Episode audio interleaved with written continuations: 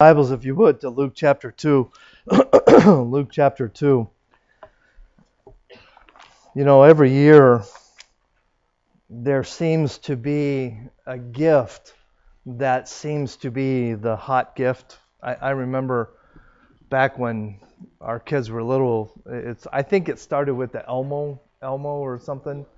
And uh, anyway, uh, it just seems like every year it, it, it, there's something. Well, amongst adults anyway, uh, I, have come to understand that the one of the hot gifts that actually it was it was really big last year and again this year is uh, DNA uh, test kits.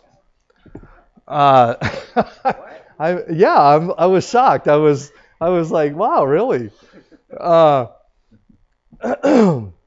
So I, I actually went online and started doing a little research, and, and yeah, it's a huge thing. Uh, people, I guess, want to know where they come from or something. I don't know. Uh, I, I've even actually thought about doing it. I just won't spend the money. I just I'm a cheapskate, I guess. But but anyway, I came across an article written by MIT, uh, and it says this: the number of people who have had uh, their their DNA analysis with uh, direct to uh, consumer genetic genealogy test more than doubled during 2017 and now exceeds 12 million according to industry uh, estimates. Most of these tested are in the U.S., suggesting uh, that uh, around 1 in 25 American adults who have uh, access to personal genetic data uh, a figure that could spur a range of new genetic analysis services. The boom comes amid the price, uh, the, the price war in which companies offer under $60 testing and two for one deals, uh, um, uh end of year blitz, uh, advertising, and discounts. So if you if you want the latest gift for somebody, give them a DNA test. But um, you know, DNA is a really good thing. It, it is it is uh, helps solve uh, crimes. Uh, excuse me. It's it's reunited families. Uh, I think one of the coolest things that it's done is it's identified uh, soldiers uh, who have been were, were killed on, on the battlefield, um, different things like that. you know, there there there's a lot of really good things that have come out of it. but what did we do before we had DNA testing? We kept records. We called it genealogy. and uh, uh, genealogy uh, has been something that has been around since uh, Adam and Eve. Huh? The yeah, the Bible. Uh, uh, the, the Bible actually is is in many ways a book of genealogy. And I, I, I, did some research, and the first begat. Okay, do you know what the begat is in the Bible? You know, so and so begat so and so, but you know, anyway, the first one is mentioned in Genesis chapter four, which to me I, I was surprised. I, I didn't realize it, it, it was like that.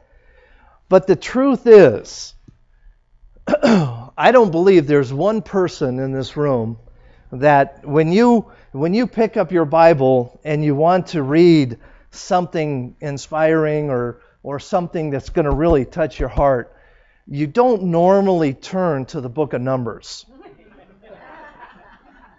Am I right? Okay, I, I have a sample. I just went and randomly picked some some passage out of out of Numbers and I tried to pick one where I could uh, pronounce most of the names. But um, Numbers chapter 26, verses 41 to 43, I, again, this is just a snippet to give you a, a sample of what the book of Numbers is like. Uh, uh, these are the sons of Benjamin after their families, and they uh, that were numbered uh, of them were 40 and 5,000 and 600. Uh, these are the sons of Dan after their families of the Shunammite uh, the family of the Shunammite. Uh, these are the families of Dan, and you, you, get the point. Okay, it's just one family after another family after another, and and it's not the book that you go to when you need something from God. Does that sound carnal? No, I don't think it does. I mean, when I, you know, when I'm when I'm feeling low or or I just need to get along with God, I, I usually go to the Book of Psalms. Why? Because it's it's usually something that can encourage my heart. I don't go to numbers. I just don't. So, but, but because of that, oftentimes what we do is we fail to read the book of Numbers, which is a mistake. Because every word of God is given for a reason. There's not a there's not a there's not a there's not a, a word in this book that's not there for a reason. This morning, the title of my message is The Importance of Genealogy. And you're thinking, what in the world? We're going to be in, this is Christmas, and we're going to be in Numbers? No, no, no, no. Didn't I tell you to turn to Luke? Yes. Okay, good. I thought I did. Every year, my family, for as long as I can remember, uh, before we open presents and, and do anything, we sit down and we read the Christmas story. Uh, mainly, uh, we we started that when our children. I I don't remember if we. It, it's we. My wife and I have been married 36 years, and I can't remember what I had for breakfast yesterday. So I don't know if we started it before we had children. I, I don't remember, but I know it was after. Okay, well my daughter is saying it was after. So, um, but the, the the intention of that was to help negate a lot of the world's philosophy about what Christmas is. And we wanted our emphasis on Christmas to be on, on Christ. So we would spend a little bit of time before we got into the, the present thing and all that, reading the Christmas story. So let's read Luke chapter 2, verses uh, 1 and following.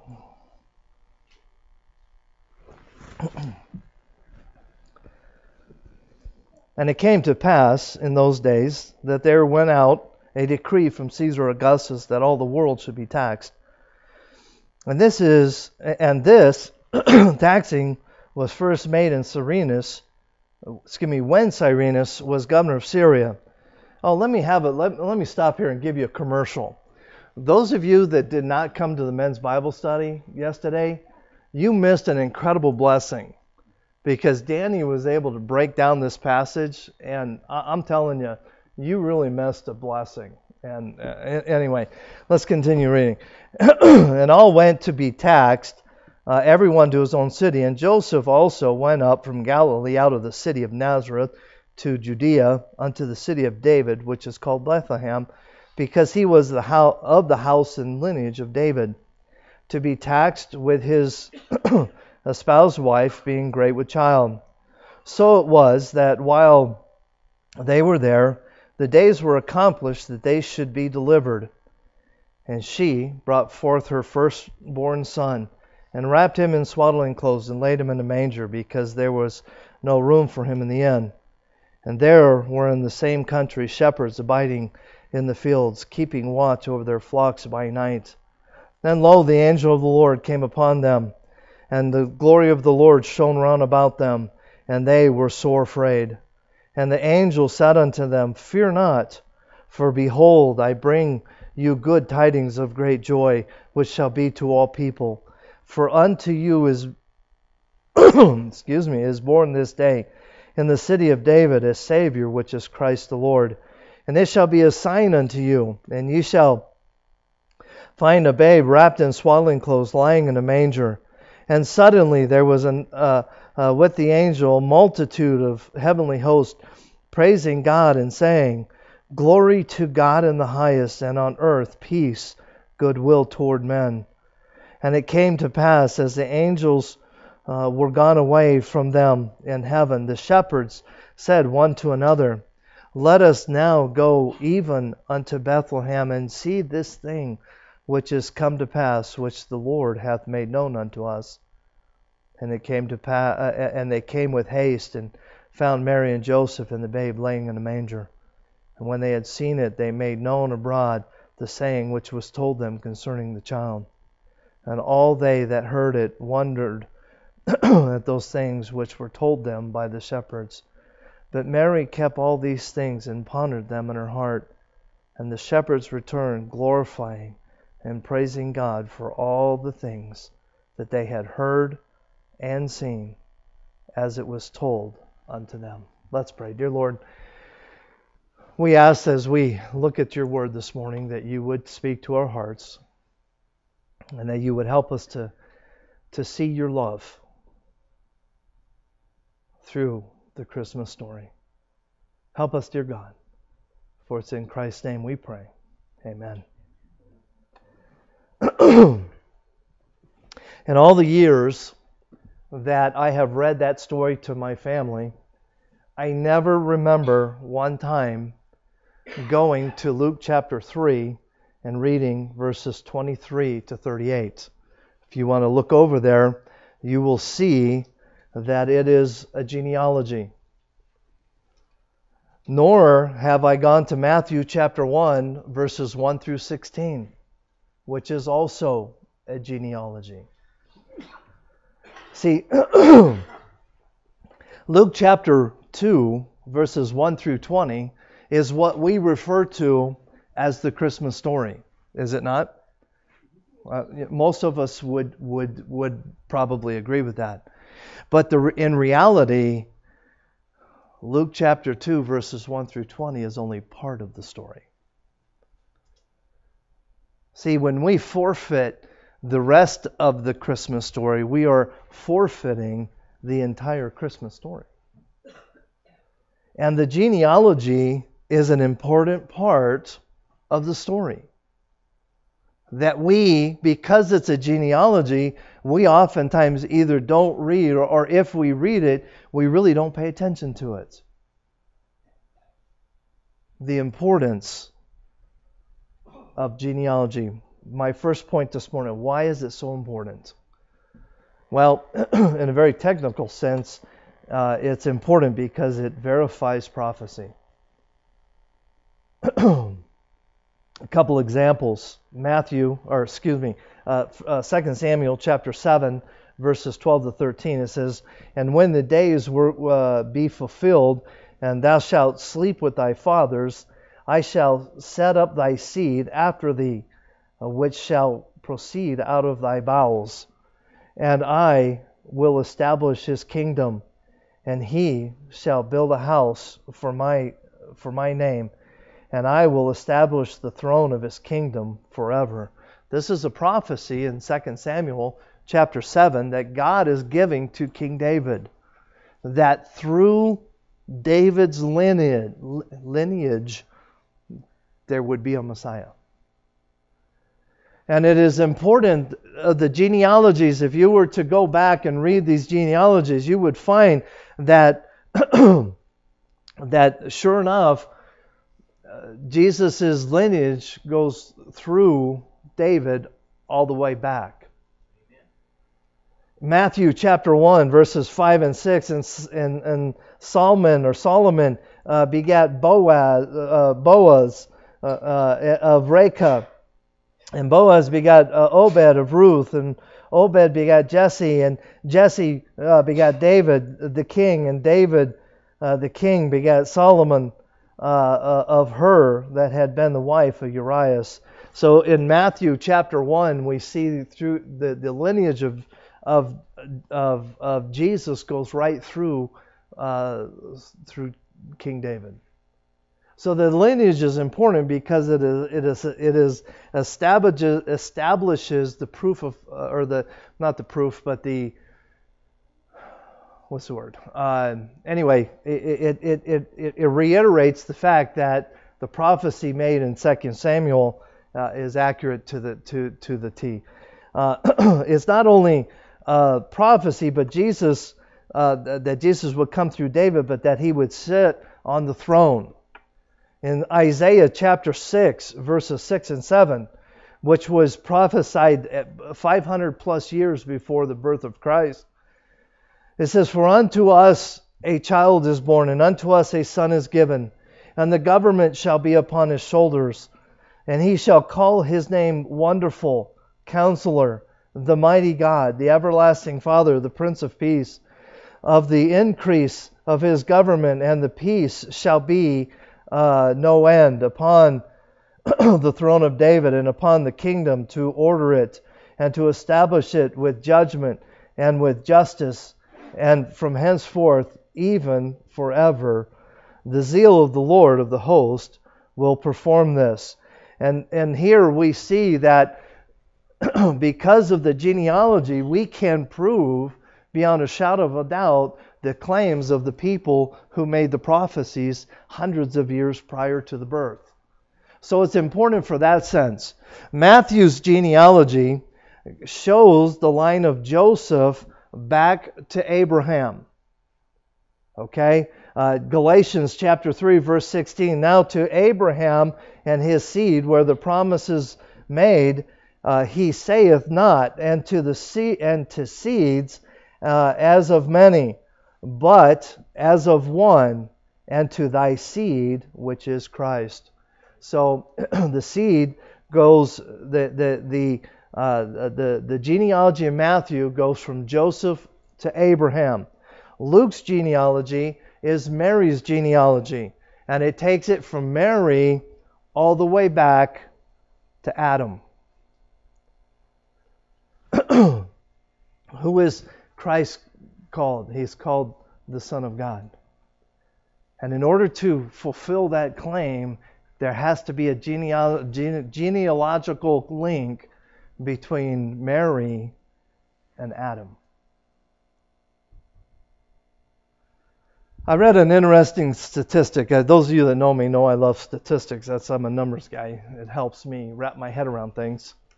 The Old Testament was written hundreds of years before Jesus' birth, and it contains over 300 prophecies. 300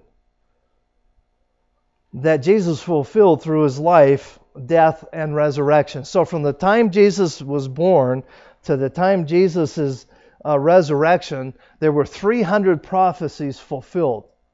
And he didn't miss one. Okay? And this is critical because out of all of the prophecies that were made, every single one of them was fulfilled. Over 300.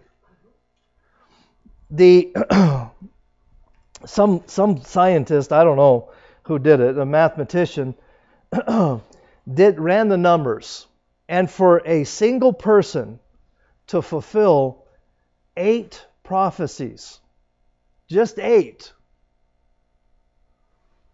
is one. I, I can't even, I don't even know what the number is. Anyway, it's one with 17 zeros behind it. Okay, that, that's just eight prophecies. The same mathematician figured it out if he had done if he had fulfilled 48 prophecies.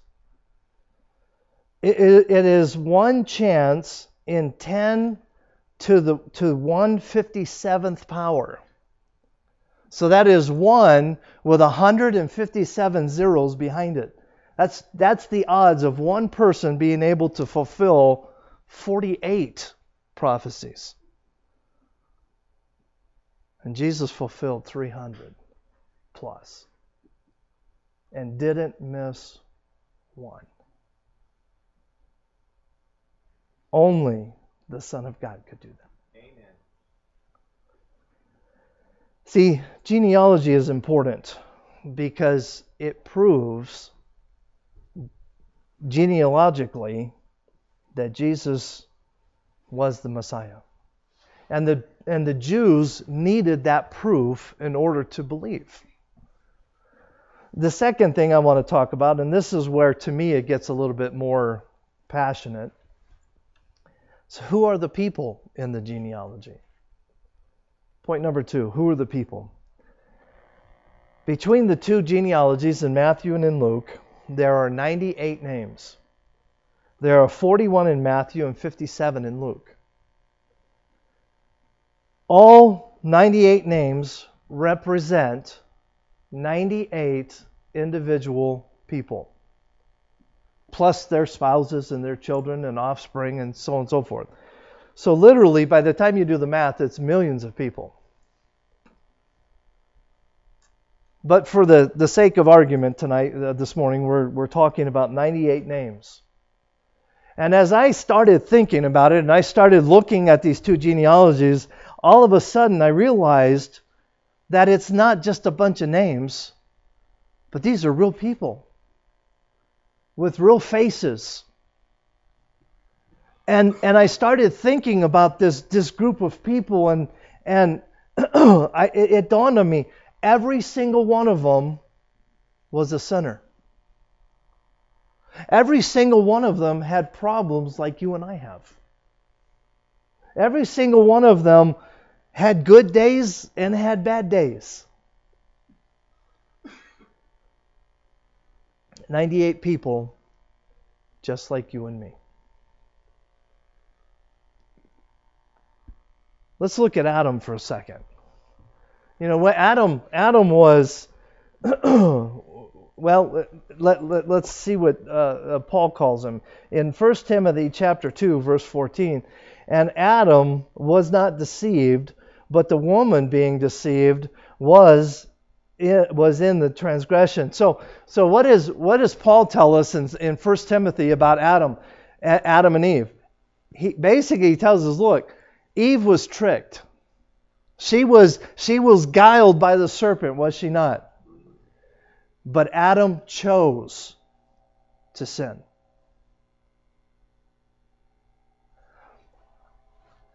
The lineage goes all the way back to Adam. And Adam was a sinner just like you and me. See, he chose to sin just like you and I choose to sin.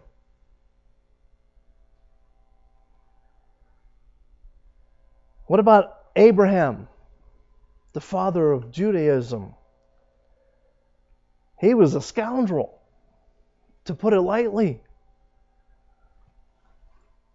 He told his wife to lie and tell everybody that that well let me read it in Genesis chapter 12 verses 11 and 12 and it came to pass when he Abraham came near to enter into Egypt that he said unto Sarai uh, his wife behold I know that thou art a fair woman to look upon therefore it, it shall come to pass when the Egyptians see thee uh, that they shall say this uh, uh this is his wife and they shall kill me, uh, but they shall save thee alive. In other words, what, what was Abraham saying?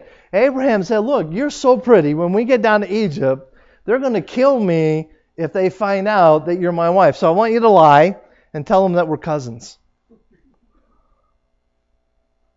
What a coward.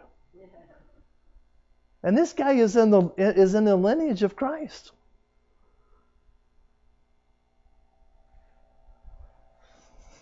Jacob was a liar and a thief. David was an adulterer and a murderer and, and a whole lot more. In, the, in Matthew's genealogy, he, he mentions four women, which, which you have to understand uh, when, when, when, when uh, the, the majority of the New Testament was, was written, women in genealogy meant nothing. It was all about the, the, the seed of the man. So the fact that four women are mentioned in, in this genealogy is, is quite something. but let's look at these four women. We have Tamar, Rahab, Bathsheba, and Ruth. not one of them was a Jew. They were all Gentiles, they were all non Jews. And not only that, but three of the four were implicated in sexual immorality. Not a very clean genetic line, is it?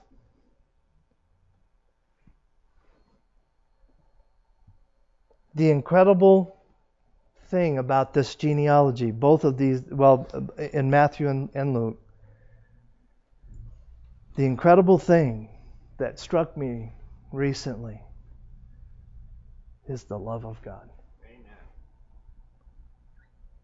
The love of God. See,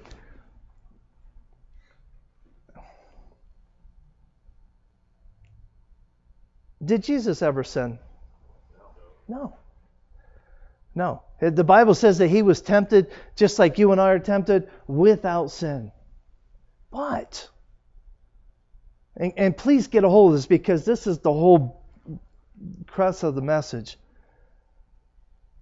Jesus, who never sinned, was born into a family of sinners. Wrap your head around that one. See, the genealogy of, of Jesus is a demonstration of the love of God. Because the love of God and the forgiveness of sin is woven through and through the genealogies. 2 Corinthians chapter 5 verse 21 for he hath made him to be sin for us to whom knew no sin that we might be made the righteousness of God in him as I read through these two genealogies, I, I started to I started to this morning to read the two genealogies, and and there are so many names in there I can't pronounce. I said, yeah, I ain't doing that. but I, I, I want to encourage you. Go home this afternoon and read through the genealogies. And I, I want you to do what I did. I want you to see how many of the names you recognize. And, and if you're like me, you, you will recognize a name here and there. But the majority of the people, to be perfectly honest, as I was reading through, they were just names. I have no idea who they are. And I don't know about you, but I find that incredibly comforting. Not only was Jesus born into a family of sinners, but he was born into a family of nobodies. Now, yeah, along the way there were there were quote unquote famous people that, but I, I mean most of us probably have that in our past. We don't know. Some of us maybe I don't know. Mark chapter 2, verse 15. And it came to pass that as Jesus sat at meat with his house, many publicans and sinners sat also together with Jesus and his disciples. For there were many, and they followed him. Who did Jesus, when he was on earth, who did Jesus spend time with? Sinners. He didn't spend time with the religious crowd. In fact, it, it, it, there's, there's two categories of people here that are identified. The first one are the publicans. And, and if you had been at the Bible study yesterday, you'd have found out that the publicans were the Jewish tax collectors. And the people hated them. And then the, the word sinners doesn't mean sinners in the context that we know sin, sinners. It, it, it literally means the non religious. So who was Jesus spending time with? He was those that needed him. Mark chapter 2 verses 6 and 7. This is, this is what Jesus thought about the people that he spent time with. And when the scribes and Pharisees saw him eat with publicans and sinners, uh, in other words, the religious crowd, oh, they got all huffed up. And they said unto, unto his disciples, How is it that he eateth and drinketh with publicans and sinners? In other words, what they're saying is, How dare he go to eat dinner with people that are not us. That's what they're saying.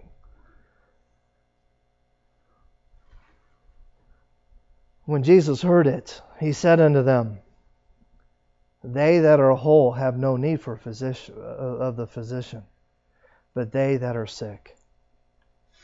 I came not to call the righteous, but sinners to repentance. See, Jesus was more interested in, in spending time with the common man than with the religious crowd.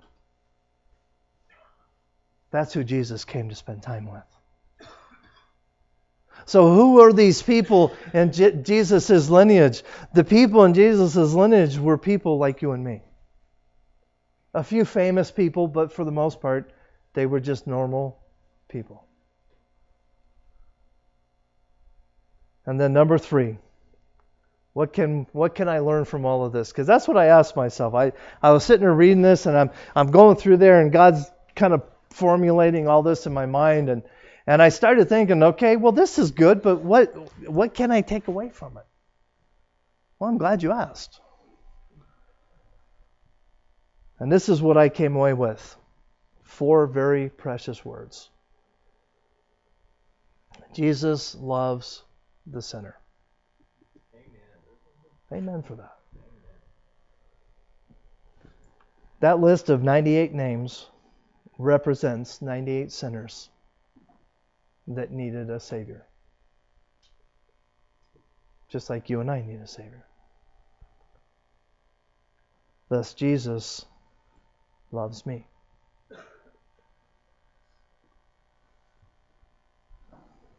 What yesterday, or no, no, I'm sorry, back up. Friday, Friday was my day to go out to the Lovelock prison. And generally, what happens is when I get out there, I go to the guardhouse or the gatehouse, and I, I fill out the paperwork, and they search me and look through my Bible, make sure I'm not smuggling anything in. And it's a process to get through. And before I leave the, the, the gatehouse, there's a lock a locked door, and then immediately following is a gate, which immediately following is another gate. So when when I get all processed through the, the gatehouse, before he opens the door, most of the time he picks up a little radio and he radios to someone in the prison. I don't know who. I'm hoping it's the guys in the towers looking down with the guns. and they and he says something to the effect, well, this is what he said last Friday. He he said he called someone or something, and then he said then he said, religious volunteer leaving gatehouse, proceeding to the chapel. And again, I, I'm hoping it's the guys in the towers with the big guns that's listening because I don't want to get shot. and then I go through the process and I make my way to the chapel and, and so on and so forth. I hate that because of what he said. He called me a religious volunteer. Now, I understand why he does that.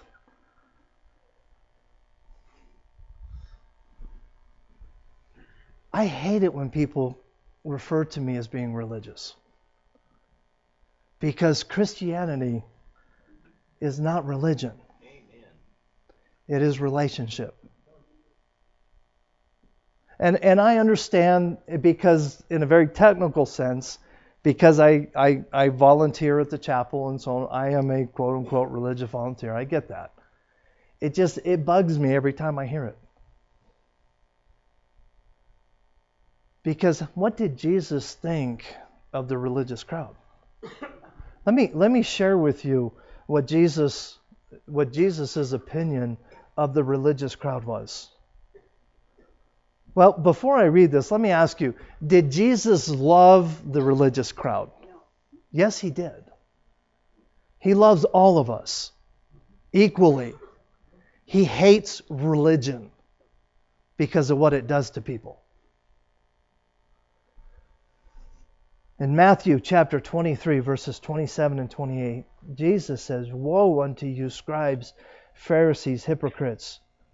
For ye are not like unto, or, excuse me, for ye are like unto whited sepulchres, which indeed appear beautiful outward, but are within full of dead men's bones and of all uncleanness. Even so, ye also outwardly appear righteous unto men, but within ye are full of hypocrisy and iniquity. That's what Jesus thought of the religious crowd. He loved them as individuals, but he hated the religion. because the religion has this facade on the outside. And Jesus likened it to a sepulcher, and the sepulcher was, was where they would put dead, dead people. Uh, I started to say dead people after they died. Well, that, that's kind of redundant, okay? wow, good English. Uh, but that's where, that's where that's where that's where they would put their their dead and they would they would paint them and they would decorate them and they would they would look beautiful on the outside. But the truth was on the inside it was nothing but a bunch of dead bones. And that's what religion does. Religion gives us a facade. And one of the things that that I as a pastor the one thing that I want to do is I want to be transparent and I want to be real I don't want to be religious and Jesus demonstrates that by who he spent time with. Jesus spent time, excuse me, with the sinners and the publicans. He spent time with the people who needed him. The, the reality is, the religious crowd didn't need Jesus because they had their own righteousness. But it was the sinners, it was the people that Jesus spent time with that needed a Savior. Luke chapter 19, verse 10. I, I, I don't know. I, I'm not a theologian, okay? I, I'm not.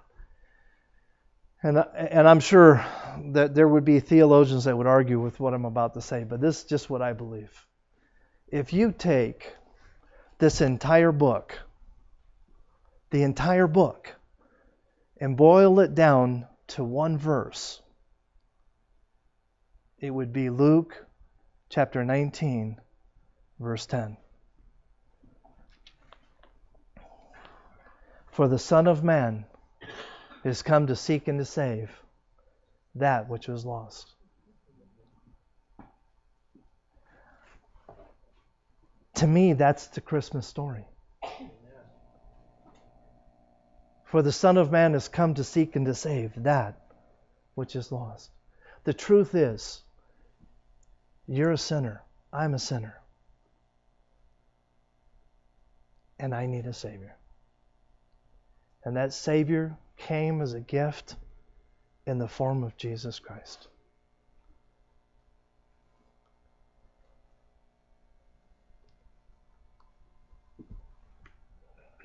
Jesus wants to get to know you. Just as he sat with, with with the, the publicans and sinners. If, if he were here on earth today, he would want to sit and have dinner with you too. But he wants to get to know you. And I started asking myself again okay, so what can I learn from all of this? Not only that Jesus loves me, but we can learn of his unconditional love unconditional love. That means that it, it does not matter what any of us have ever done or ever going to do. God loves you. What a precious, precious thought. That an almighty God who sent his Son to this earth was born in a manger, wrapped in swaddling clothes, laid in a, laid in a manger, would live 30 plus years here on earth, would die on a cross for you and for me. That's an in, that is an unconditional love that quite honestly I don't understand. But his desire for us is to demonstrate that same love. Romans chapter 5, verse 8 But God commendeth his love toward us, in that while we were yet sinners, Christ died for us. Christ died for us before we even knew we needed a Savior. But this is where it gets hard. John chapter 13, verses 34 and 35. A new commandment give I unto you that ye love one another as I have loved you. That ye also love one another. By this shall all men know that ye are my disciples, if ye love one another. What is the commandment of God here? The commandment of Jesus Christ is this we need to love others the way Christ loved us. Ouch. That's tough. But see, if you're going to understand, if you're going to try and wrap your head around what Christmas really is about, you need to you cannot get away from the idea of unconditional love that has been poured out on you and that you need to pour out on others.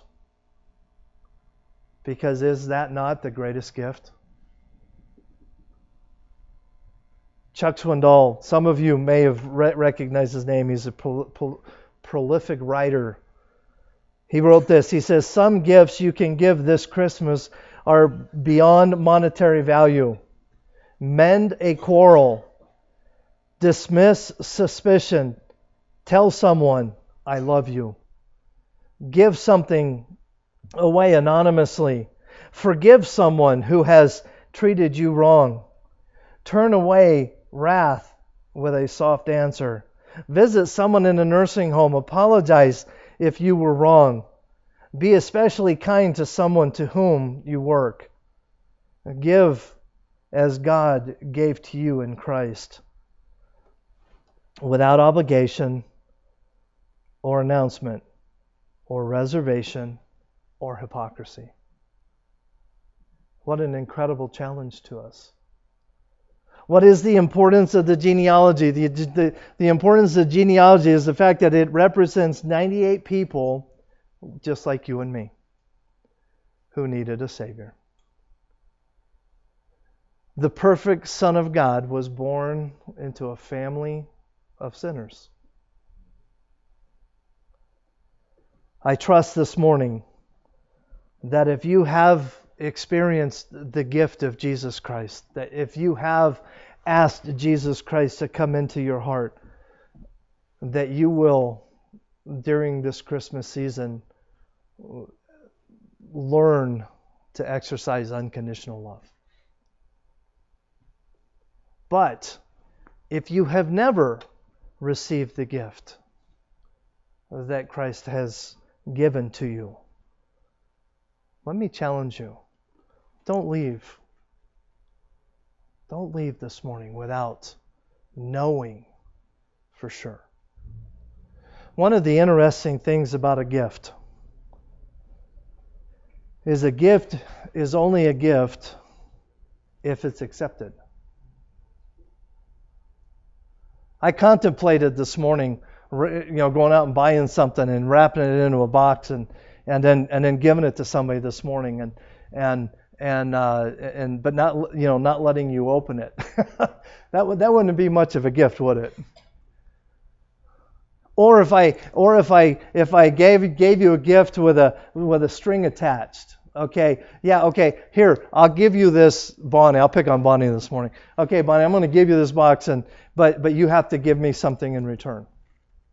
That's not a gift, is it? See, a gift is given and received with no strings attached. We're going to actually be talking about that tonight, in fact. But I knew just as soon as I, I brought a, a single present in here and I gave it to someone, someone else would, well, he didn't give it to me. So that's, that's why I didn't do it.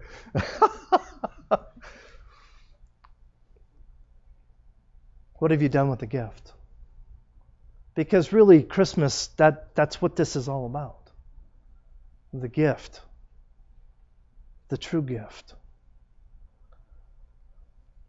Don't allow the hustle and bustle of the season rob you from the gift of love.